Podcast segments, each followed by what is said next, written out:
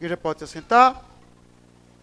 E vamos abrir as nossas Bíblias em Atos 21, de 17 a 36.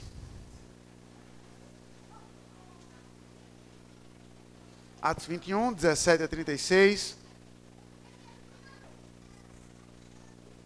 Atos 21, 17. Uh, nos últimos capítulos, nós vimos, entre tantas coisas, que é o, a tensão do apóstolo Paulo para a sua ida até Jerusalém, da expectativa do que vai acontecer, de como ele estava disposto a dar a vida por causa do Senhor. E basicamente daqui até o fim do livro, tá? A narrativa será em cima disso tá bom? Então eu confesso que preparar esse sermão não foi muito simples, porque é apenas como introdução. Quando eu comecei a estudar o texto, eu, como eu comentei uma vez de manhã, eu gosto de ler até onde a narrativa termina. E aí eu terminei Atos. Aí eu disse, não, acho que tem uma coisa errada, eu devo ter voltado, eu devo ter esquipado alguma coisa. Aí eu voltei e li de novo. Eu disse, rapaz, terminei Atos de novo. Aí deixa eu apelar para mais santos do que eu. Aí todos falam a mesma coisa. A narrativa aqui só termina no final de Atos. Eu digo, bom, não estou tão errado. Mas do ponto de vista de pregador, é difícil fazer isso. Tá bom? Então hoje, como a, a, acontece algo que é um, um pouco difícil de entender, eu optei por cortar o texto aqui, mas a partir do próximo domingo, né, o sermão, eu vou explicar como vai ser.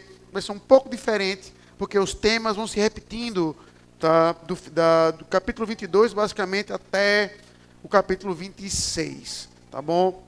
Então, agora, vamos ver o que acontece finalmente com Paulo em Jerusalém. Então, assim nos diz a santa palavra do Senhor. Tendo nós chegado a Jerusalém, os irmãos os receberam com alegria. No dia seguinte, Paulo foi conosco, encontrasse com Tiago, e todos os presbíteros se reuniram. E tendo-o saudado, contou minuciosamente o que Deus fizera entre os gentios por seu ministério. Ouvindo-o, deram eles glória a Deus e lhe disseram: Bem vês, irmão, quantas dezenas de milhares há entre os judeus que creram, e todos são zelosos da lei. E foram informados a teu respeito que ensinas todos os judeus entre os gentios a apostatarem de Moisés, dizendo-lhes que não devem circuncidar os filhos, nem andar segundo os costumes da lei. Que se há de fazer, pois, certamente saberão da tua chegada. Faze, pois, o que te vamos dizer Estão entre nós quatro homens que voluntariamente aceitaram voto. Toma-os, purifica-te com eles e faz a despesa necessária para que raspem a cabeça, e saberão todos que não é verdade que se diz a teu respeito, e que, pelo contrário, andas também tu mesmo guardando a lei. Quanto aos gentios que creram, já lhe transmitimos decisões para que se abstenham das coisas sacrificadas a ídolos, do sangue, da carne de animais sufocados e das relações sexuais ilícitas. Então Paulo, tomando aqueles homens no dia seguinte, tendo se purificado com eles, entrou no templo, acertando o cumprimento dos dias da purificação, até que se fizesse a oferta em valor de cada um deles. Quando já estava por findar os sete dias, os judeus vindo da Ásia, tendo visto Paulo no templo, Alvoroçaram-se todo o povo e o agarraram, gritando: Israelita, socorro! Este é o homem que por toda parte ensina todos a serem contra o povo, contra a lei e contra este lugar. Ainda mais introduziu até gregos no templo e profanou este recinto sagrado. Pois antes tinham visto Trófimo, o Efésio, em sua companhia na cidade e julgavam que Paulo o introduzira no templo. Agitou-se toda a cidade, e havendo concorrência do povo, e agarrando a Paulo, arrastaram-no para fora do templo, e imediatamente foram fechadas as portas. Procurando eles matá-lo, chegou ao conhecimento do comandante da força que toda Jerusalém estava amotinada.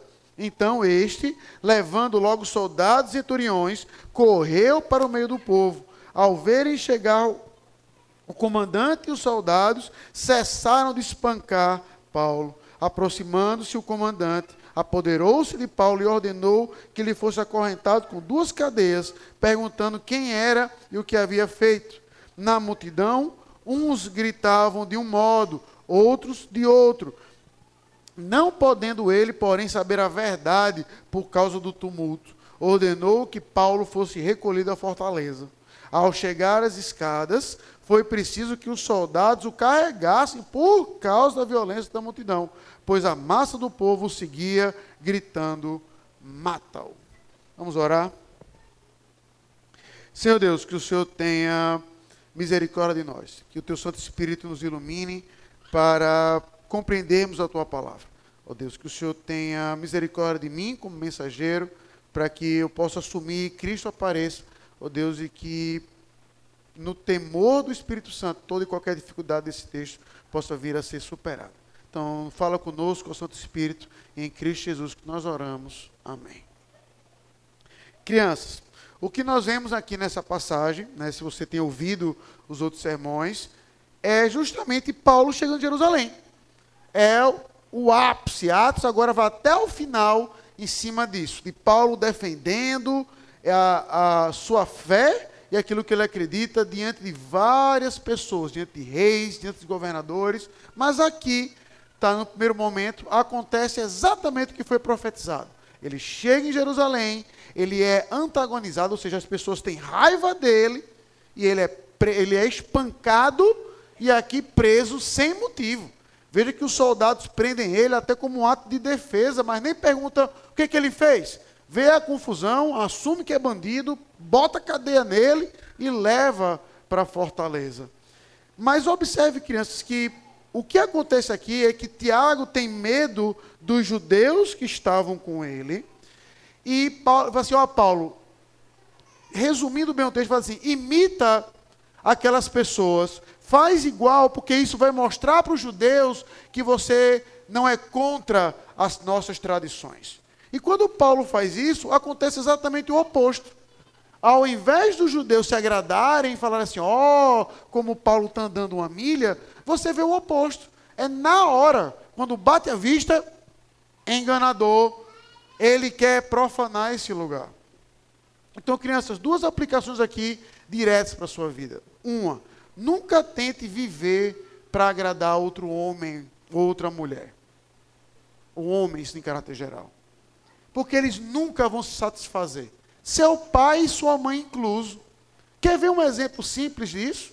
É quando você estudou para aquela prova difícil de matemática ou escolha sua matéria difícil, e aí você chega lá correndo porque tirou nove para o seu pai. Seu oh, pai, tirei nove, ou que você tinha tirado dez. E aí seu pai bate o terno, olha para você e diz: não fez mais que sua obrigação. Ou seja, você, pai, não tem como agradar meu pai nisso aí. Isso é uma prova simples. Que as pessoas sempre vão esperar mais de você, seus pais incluso.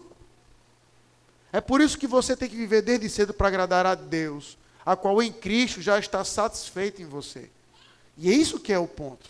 Quando você entende essa verdade de que em Cristo você pode ver para a glória de Deus, você nunca vai mudar o seu foco. Não importa as circunstâncias, não importa se rico ou pobre, popular ou não popular, casado ou solteiro, você vai ter uma, uma razão para viver por todo o tempo. Então não viva para agradar a homens. E a segunda, mais importante lição é que você não vivendo para agradar a homens, para agradar a Deus, os homens provavelmente vão lhe odiar. Suporte como Paulo e como nós vamos ver até o final, em outros sermões, na verdade, aprenda a defender a sua fé, mesmo em meio à perseguição. Então, que Deus os abençoe e que Cristo seja a razão de viver da sua vida. Irmãos, o texto que nós lemos aqui, ele do ponto de vista narrativo, ele é muito direto, tá?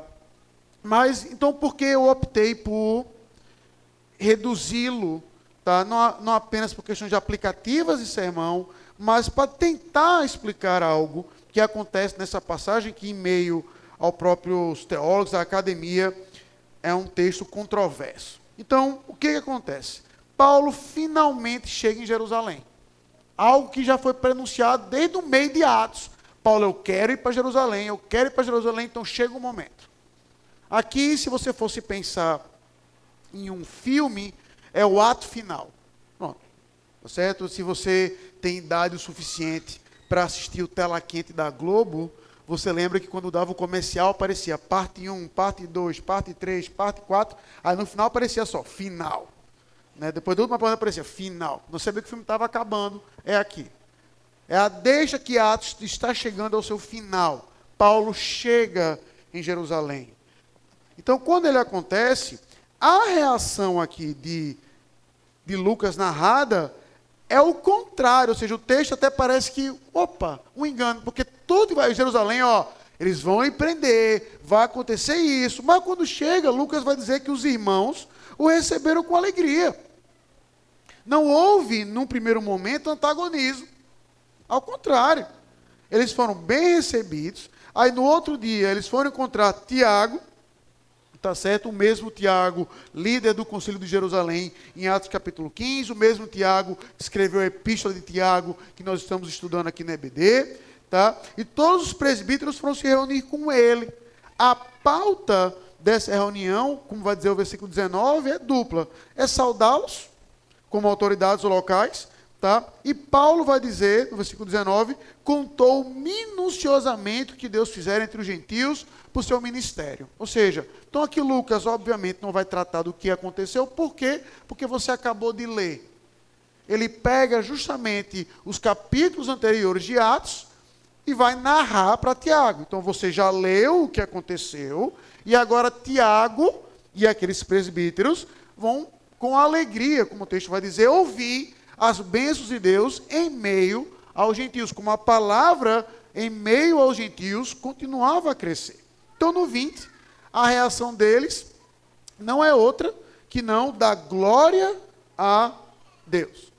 Seja, então, o que é interessante é de que, diferentemente do que se imagina, às vezes, não há um, uma competição severa de pensar, olha os judeus crentes, olha os gentios. Não. Veja que quando eles escutam isso, glória a Deus. O evangelho tem crescido, a palavra tem se espalhado. Tá? E aí, com isso, Tiago, então, vai pontuar a realidade de Jerusalém. Do que estava acontecendo lá. Então, o que você vê é uma troca de informação. Paulo diz o que estava acontecendo, o que aconteceu, e agora Tiago vai dizer o que aconteceu. Vai dar as boas notícias da ponta de cá, de Jerusalém. Então veja o que ele vai dizer no versículo 20. Tiago agora falando. Bem vês, irmão, estou falando com Paulo, quantas dezenas de milhares há entre os judeus que creram, e todos são zelosos da lei. Então, Tiago dá uma primeira parte da informação aqui, dizendo que dezenas de milhares, ou seja, não foi um grupo, não foi apenas algumas pessoas, mas desde o trabalho lá de Atos capítulo 2, que só ali já foram 3 mil, até aqui em Atos 21, passando-se aí 30 anos mais ou menos, pela graça do bom Deus, o número foi se acrescentando cada vez mais. Desses 3 mil iniciais se tornarem aqui, como o próprio texto vai dizer, dezenas de milhares. Então não é uma extrapolação pensar que pelo menos 30 mil crentes aqui tinham. Pode ser menos, pode ser mais, mas não é exagerado pensar que aquele número foi dez vezes mais do que Atos capítulo 2. Então, primeira boa notícia. Só que aí vem uma informação que deixa você um pouco um pé atrás, e que é o ponto difícil da narrativa. Que o texto vai dizer, e todos são zelosos da lei. Quando a gente lê essa frase, particularmente no Novo Testamento, e aqui antes de continuar, permita-se um parênteses narrativo. Lucas, como historiador, observe que ele estava presente nesse evento, porque o texto no versículo 17, ele fala no plural, tendo nós chegado. Então, esse não é um evento que Lucas ouviu falar, mas um evento que Lucas estava lá. Mas observe que Lucas ele não julga o evento. Em nenhum momento você vai ver o texto dizendo isso foi bom, isso foi ruim, isso foi certo, isso foi errado, conforme as escrituras. Esse é o ponto de dificuldade do texto. Porque se o narrador dissesse inspirado, isso foi certo, isso foi errado, pronto, acabou. Não cabe disputa. Mas a partir do momento que o narrador não fala, aí nos cabe então interpretar. O que Tiago então quer dizer por zeloso a lei? Quer dizer então que eles continuavam com usos e costumes oriundos da lei, ou que eles estavam dizendo que era necessário cumprir a lei de Moisés para que a pessoa fosse salva. Porque aqui são duas coisas distintas. Se Tiago estava afirmando o segundo, aí Tiago precisaria ouvir da epístola de Gálatas, da epístola de Colossenses, da epístola de Filipenses, para entender que apenas a graça em Cristo é que salva e não a observância da lei.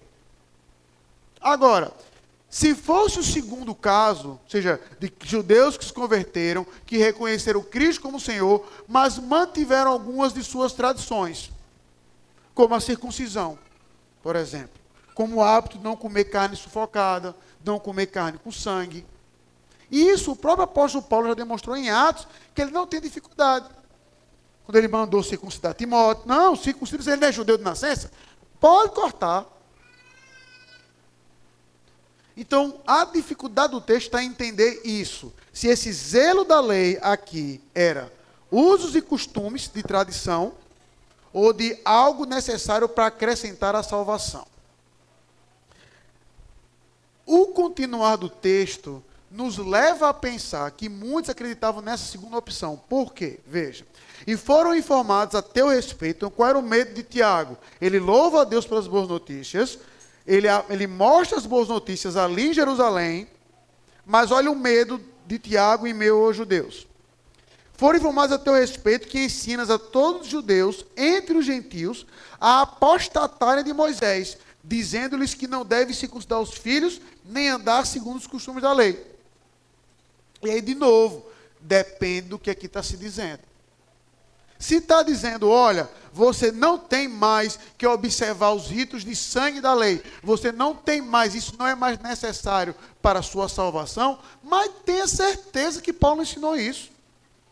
Se Paulo negasse, ele ia ser mentiroso. Mas tenha certeza que ele ensinou isso.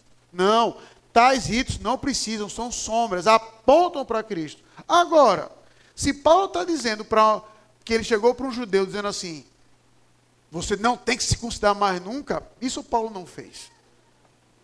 E é por isso que eu disse, são essas dificuldades narrativas da passagem. Porque Paulo não ensinou abertamente a apostatar de Moisés, no seu sentido de usos e costumes, e como judeu ele mesmo sendo. Mas sim do aspecto de que é Cristo Jesus que salva e não é a observação da lei. Que os ritos do Antigo Testamento são sombras que apontam para Cristo Jesus.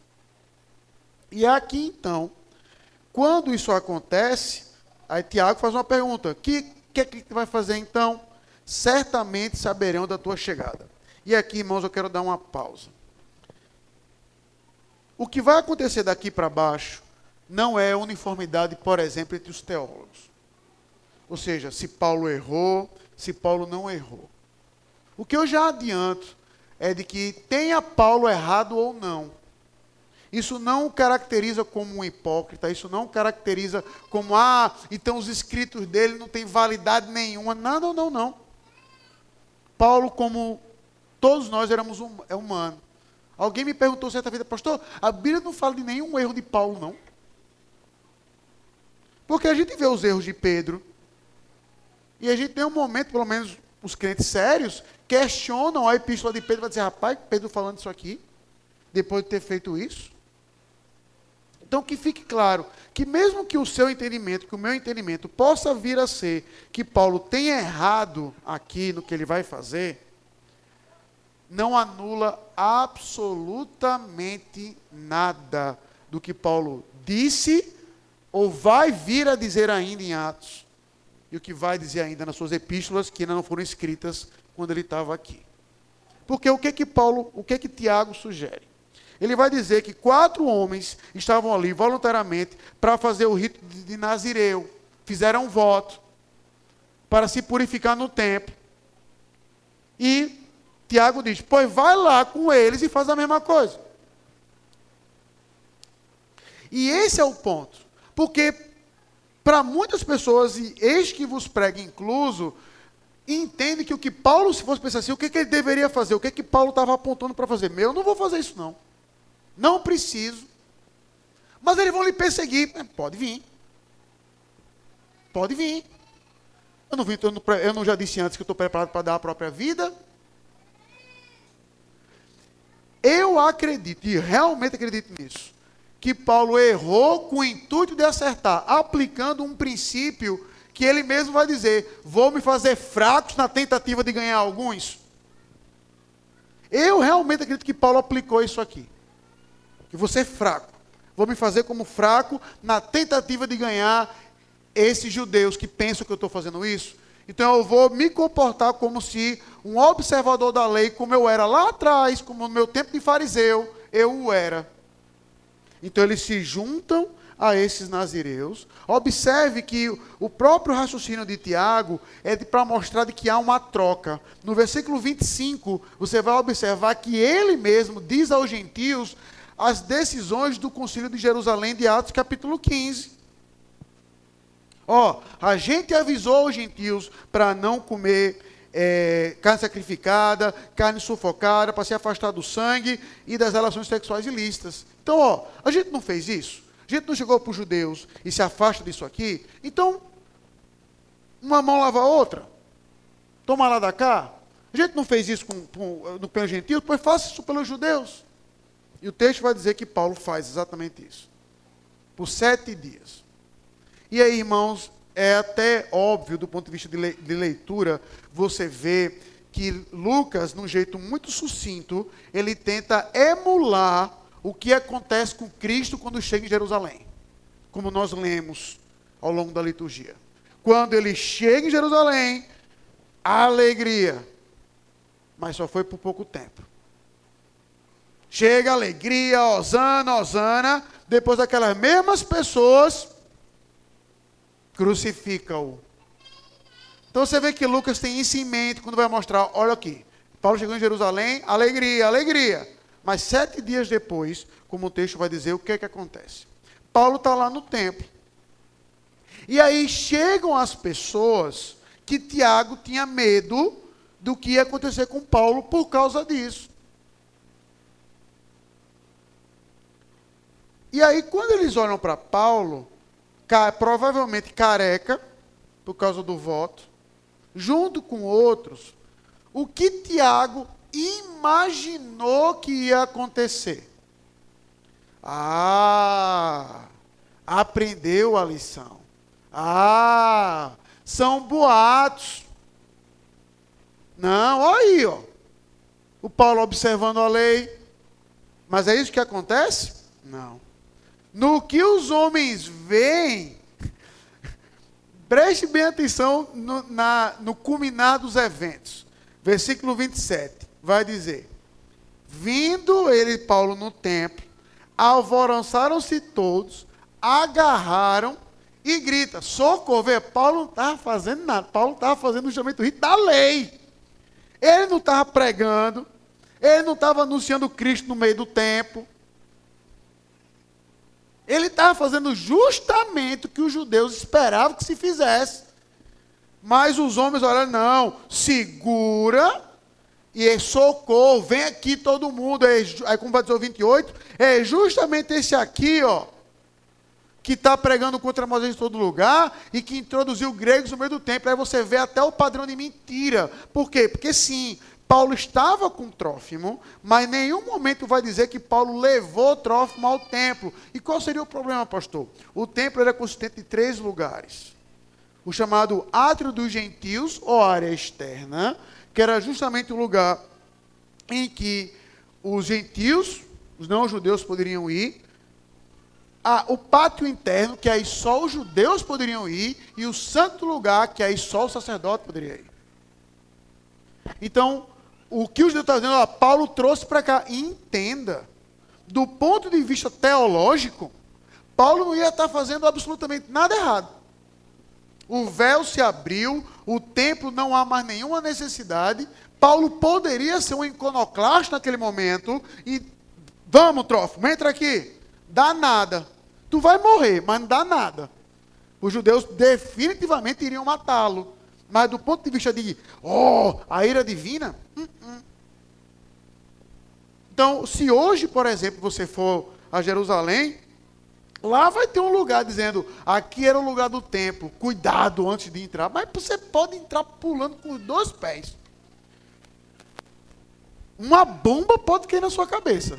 Mas fique certo, porque não foi por causa de pecado.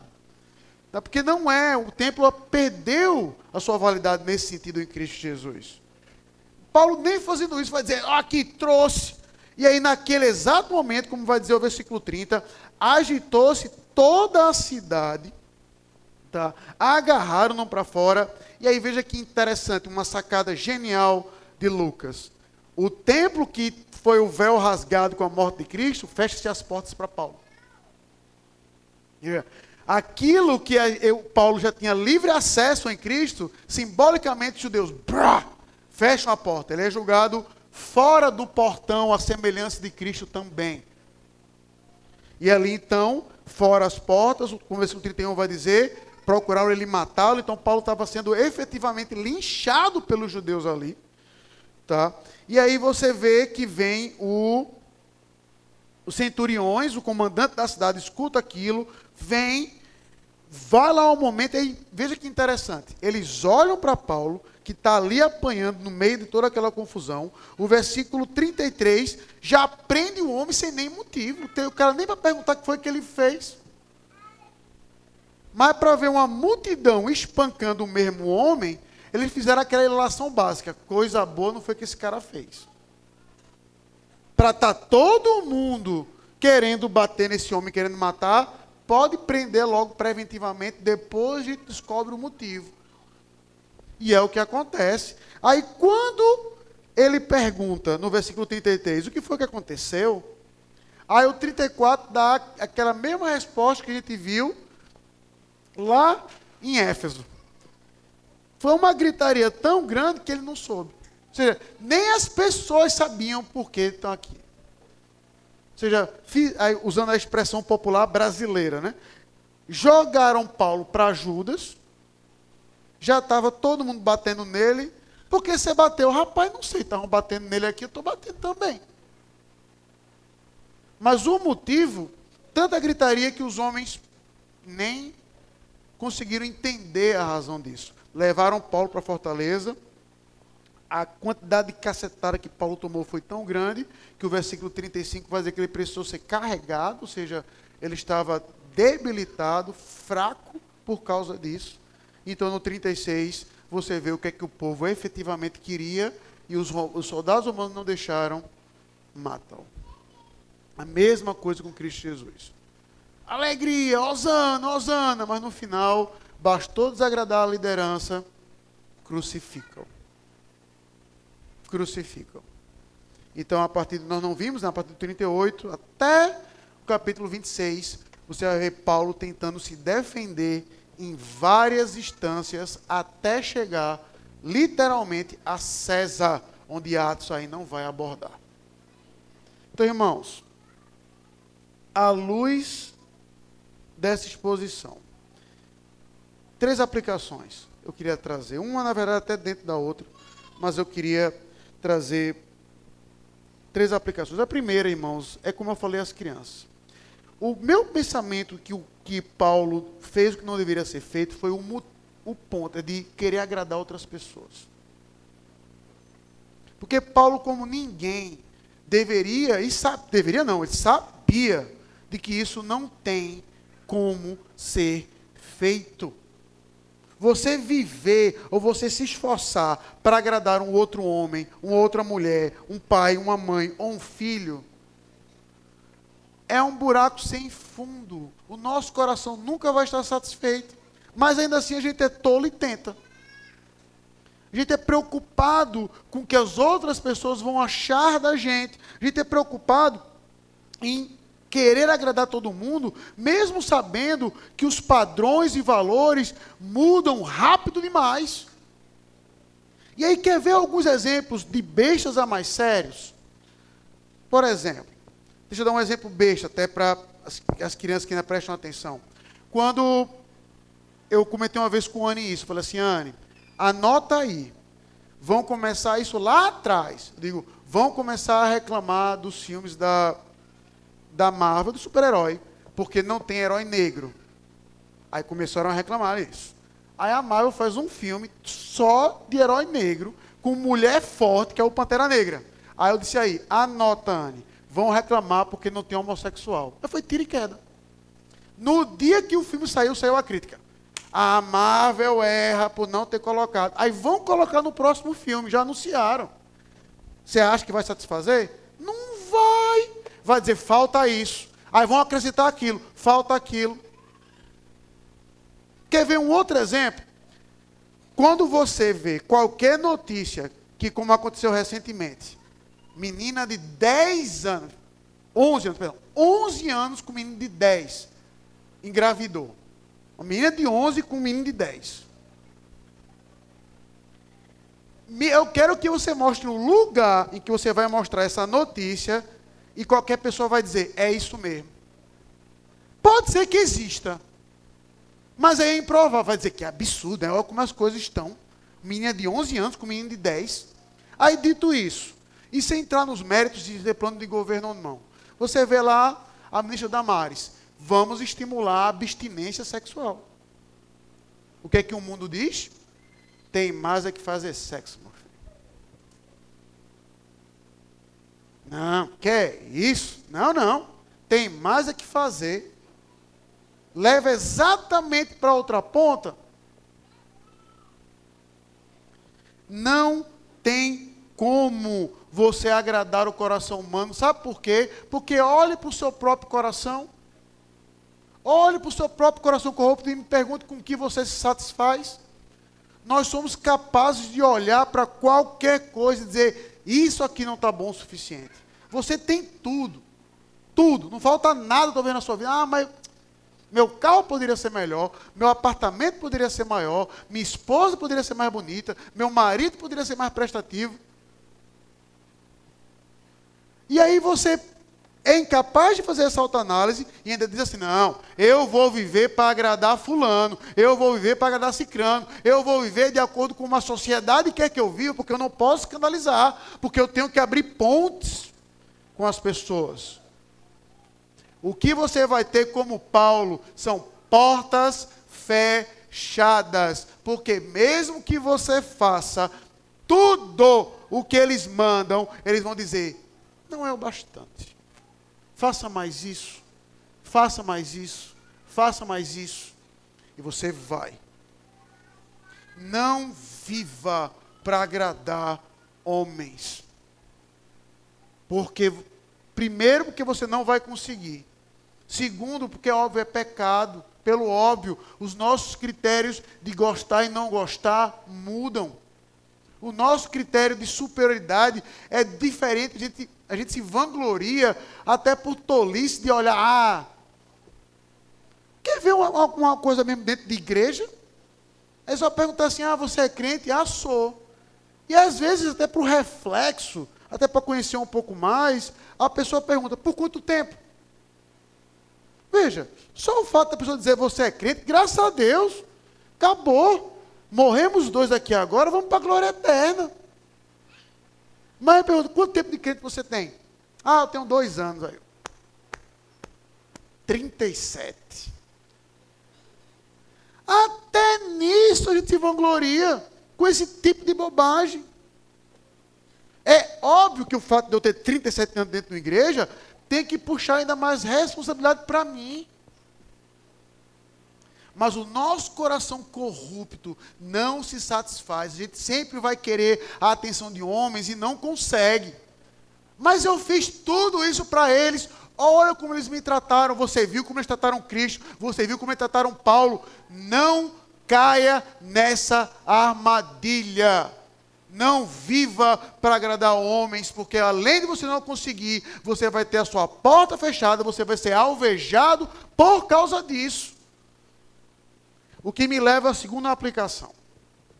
Por conta disso, hoje, particularmente em meio à igreja, nós temos então os dois extremos, que são aquelas pessoas que são iconoclastas, ou seja, pessoas que gostam de quebrar os ícones, de quebrar as tradições, e aquelas pessoas que são tradicionais até a ponta. Porque veja, o que eu acredito que é o que acontecia, como o apóstolo Paulo pregou, viveu, escreveu em suas epístolas, o que é que ele deixa claro? A lei é boa, ele mesmo vai dizer com todas as letras em Romanos, É. A lei é santa e o mandamento é bom. O que Paulo vai condenar por N vezes é dizer, mas não é a observância disso que vai te salvar, apenas Cristo Jesus e a sua obra. Agora, sendo ele mesmo judeu, como ele vai pontuar, ele não, tá, ele não está preocupado, por exemplo, em acabar com as tradições do judaísmo enquanto tradições. Você não vê ele fazendo uma, uma luta para acabar, acabar com a circuncisão apenas enquanto tradição. Ao contrário, como a gente viu aqui em Atos, Timóteo, meu filho, circuncida esse homem aí para não ter problema entre os judeus. Ele não vira um iconoclasta nesse sentido. Ou seja, veja o caso aqui, Paulo poderia, ele poderia chegar para Tiago e dizer, Tiago, isso aqui não vale mais nada. Esse templo aqui aponta para Cristo. Eu vou, sabe o que eu vou fazer? Eu vou entrar nesse templo com tudo que é gentil. Entenda, do ponto de vista teológico, nada errado absolutamente nada errado. As portas fechadas não são incapazes de segurar o véu que foi aberto pela morte de Cristo. Mas veja que Paulo tem nisso respeito à tradição. Ele não é um iconoclasta. Mas os tradicionais não é o bastante. Então, por muitas vezes dentro da igreja, a gente tem que ter muito cuidado com esses dois extremos em olhar para coisas que são tradições da nossa igreja ou de uma igreja e dizer: ah, mas não é para ser assim. Tá, tudo bem. Por quê? Mas é errado. Se não, qual a dificuldade de se continuar com isso? Como na mesma ponta, entender que são as tradições que sustentam a igreja. Então, desde que eu estava no seminário, a gente escutava uma história disso. Né? Na igreja presbiteriana, se alguém fosse pontual, o problema seria muito mais o tradicionalismo, a, a religiosidade, como costuma ser dito. Aí eu lembro justamente de uma história que falava assim, assim é, que um pastor chegou numa igreja dizendo que ia mudar o teclado da esquerda para a direita do templo. Só isso. E a igreja se revoltou, disse: jamais o teclado fica na esquerda. E aí o pastor disse: está certo. O teclado fica na esquerda e não brigou. Mas a cada ano ele movia 30 centímetros o teclado. Tá andando. E vários anos depois, o teclado estava na direita, igreja, não, o teclado sempre foi lá. Um, um trabalho de paciência daquele pastor para dizer assim: tenha calma com essas pessoas. Não vai chegar, pois o teclado fica na direita. Ele ia ser expulso, ia fazer uma confusão por causa de um teclado. O, o, o, o ouvido dele ia ser tapado, das pessoas iam ser tapado por coisas importantes. Então, irmãos, Dito isso, cuidado em julgar outras pessoas em tradições apenas. Cuidado. Julgue no mérito da palavra se é certo ou se é errado. Aí nós devemos fazer isso.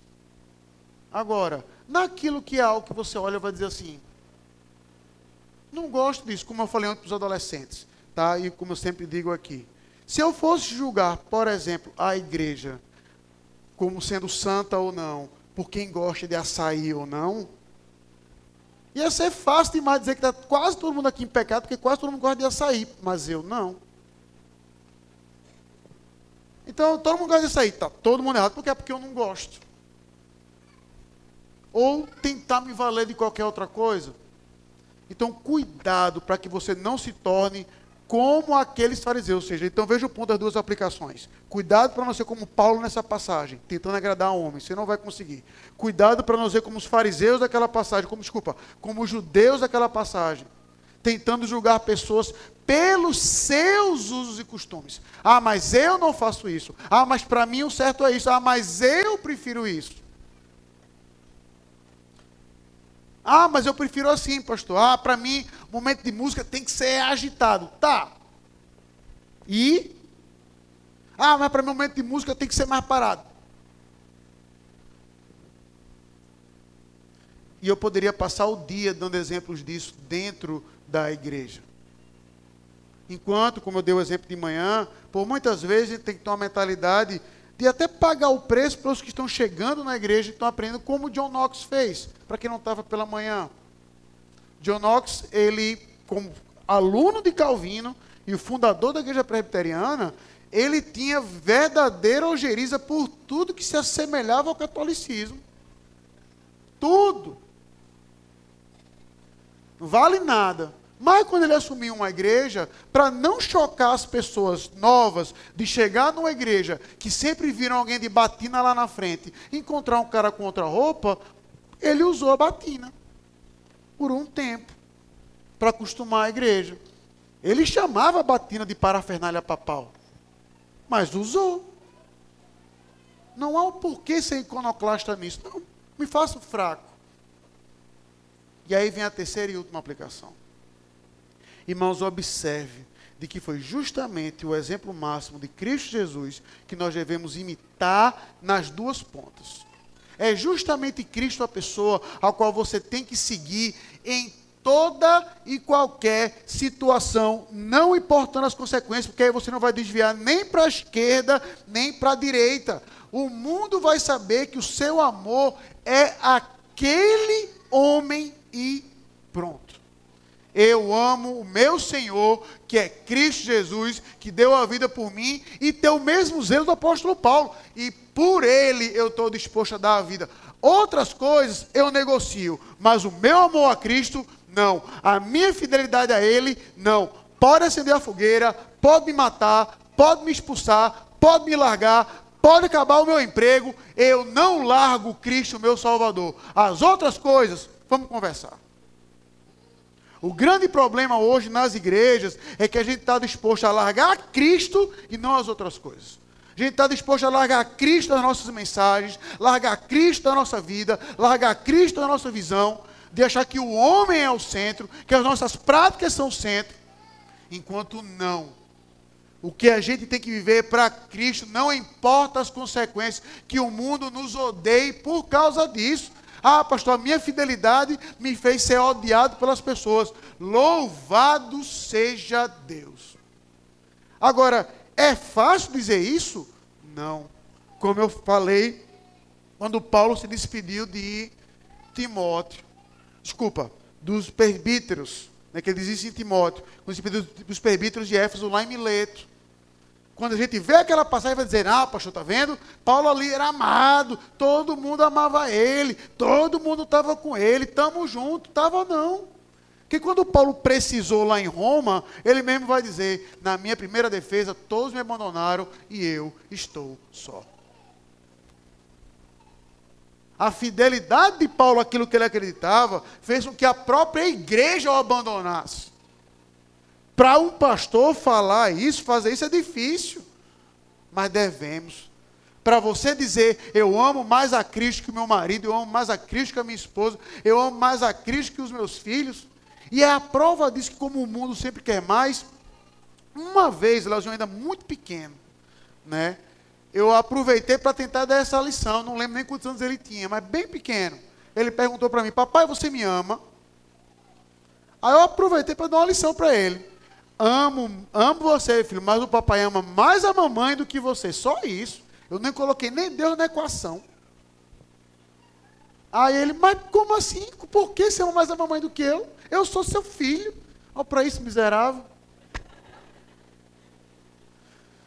Aí eu fui explicar a lição. Disse, olha, meu filho, e fui ele pequenininho tentando explicar porque esse é o certo. Justamente é quando eu coloquei o evangelho, porque justamente Deus manda isso de mim. Então, se o papai amar mais você, filho, do que amar a mamãe, o papai vai estar demonstrando que ama menos a Deus do que qualquer coisa. E eu não posso fazer isso.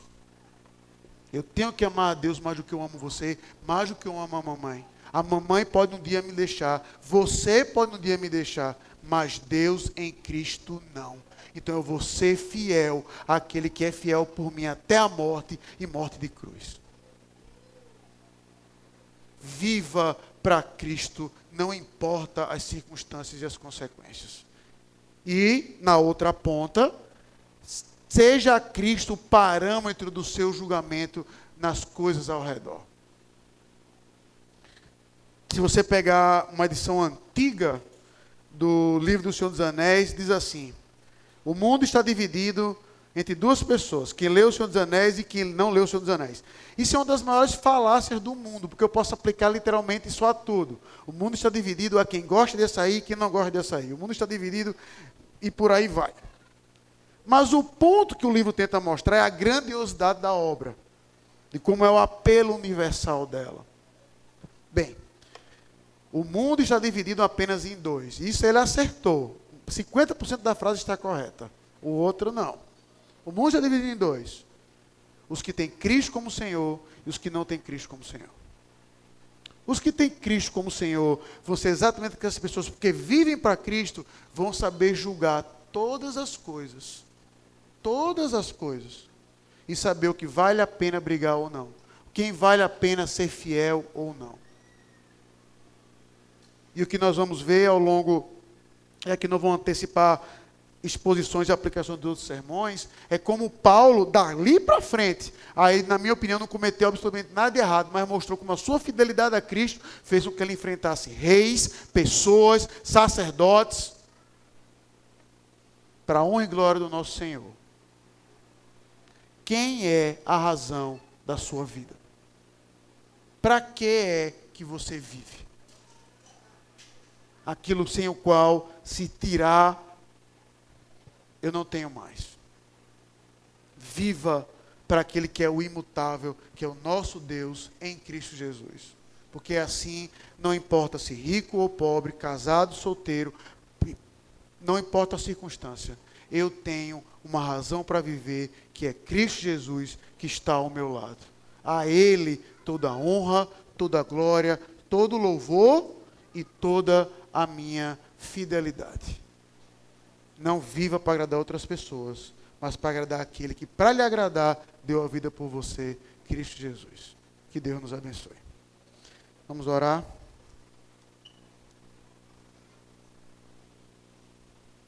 Senhor Deus, que o Senhor tenha misericórdia de nós. Viver para agradar os outros aparentemente é mais fácil. Aparentemente é mais fácil. Porque a gente tem uma retribuição rápida. Se dá carinho para o marido, provavelmente vamos receber carinho de volta. Se a gente dá um carinho para o nosso filho, talvez vamos receber um abraço de volta, talvez um desenho dizendo que é um super pai, uma super mãe.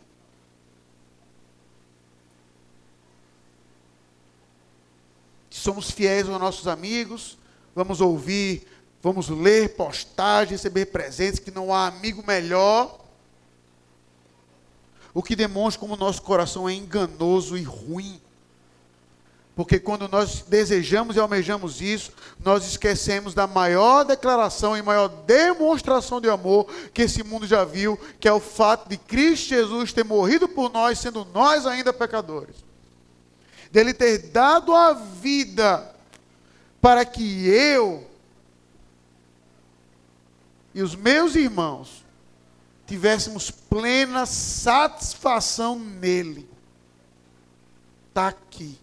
Agora o véu foi rasgado, não o portão fechado, mas o véu foi rasgado. Você tem livre acesso a Deus. Você pode contemplar a beleza dele sem véu. Você pode entrar sem medo, se alegrar, se ajoelhar, buscar a presença dele. Você pode viver para agradar a ele, com a certeza que ele já está satisfeito em você por causa de Cristo. Mas ainda assim nós somos vãos, nós somos fúteis, nós pensamos na vaidade e queremos o vil metal, queremos a atenção das pessoas. Achamos que a nossa vida só vai ter sentido se a gente tiver o amor de um homem, o amor de uma mulher. E achamos que a nossa vida só vai ter sentido se nós vamos ter filho ou filha. Se temos um apartamento ou não, um carro ou não, sem perceber a futilidade desse pensamento que todo ano os nossos padrões vão aumentando, aumentando. E é por isso, Senhor, que apenas o Senhor, que é infinito, e eterno é que pode preencher esse vazio tremendo do nosso coração. Então, Senhor, nos livra da tolice, da estupidez do nosso pecado, de vivermos para agradar qualquer outra pessoa, de qualquer outra coisa, que não seja o único Deus vivo e verdadeiro. E muito obrigado, Senhor, porque em Cristo nós assim o podemos fazer. É difícil? É. O mundo provavelmente vai reagir como reagiu nessa passagem? Vai. Vai. De sem motivo, sem conseguir explicar o porquê, pelo simples fato de ser diferente.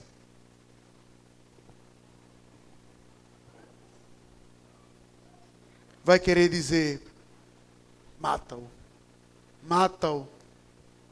Então, Senhor, que o Senhor nos dê o privilégio de morrer pela tua causa, mas plenamente satisfeitos em ti. E nos livra, Senhor, da amargura, do deserto, do que é a insatisfação para com o Senhor. Não nos deixe, Senhor, nos embriagar de vinho. Não nos deixe nos saciarmos de mulheres ou de homens. Nos livra disso, Senhor, eu te imploro para estarmos transbordando do teu espírito, como diz esse apóstolo Paulo em Efésios 5:18.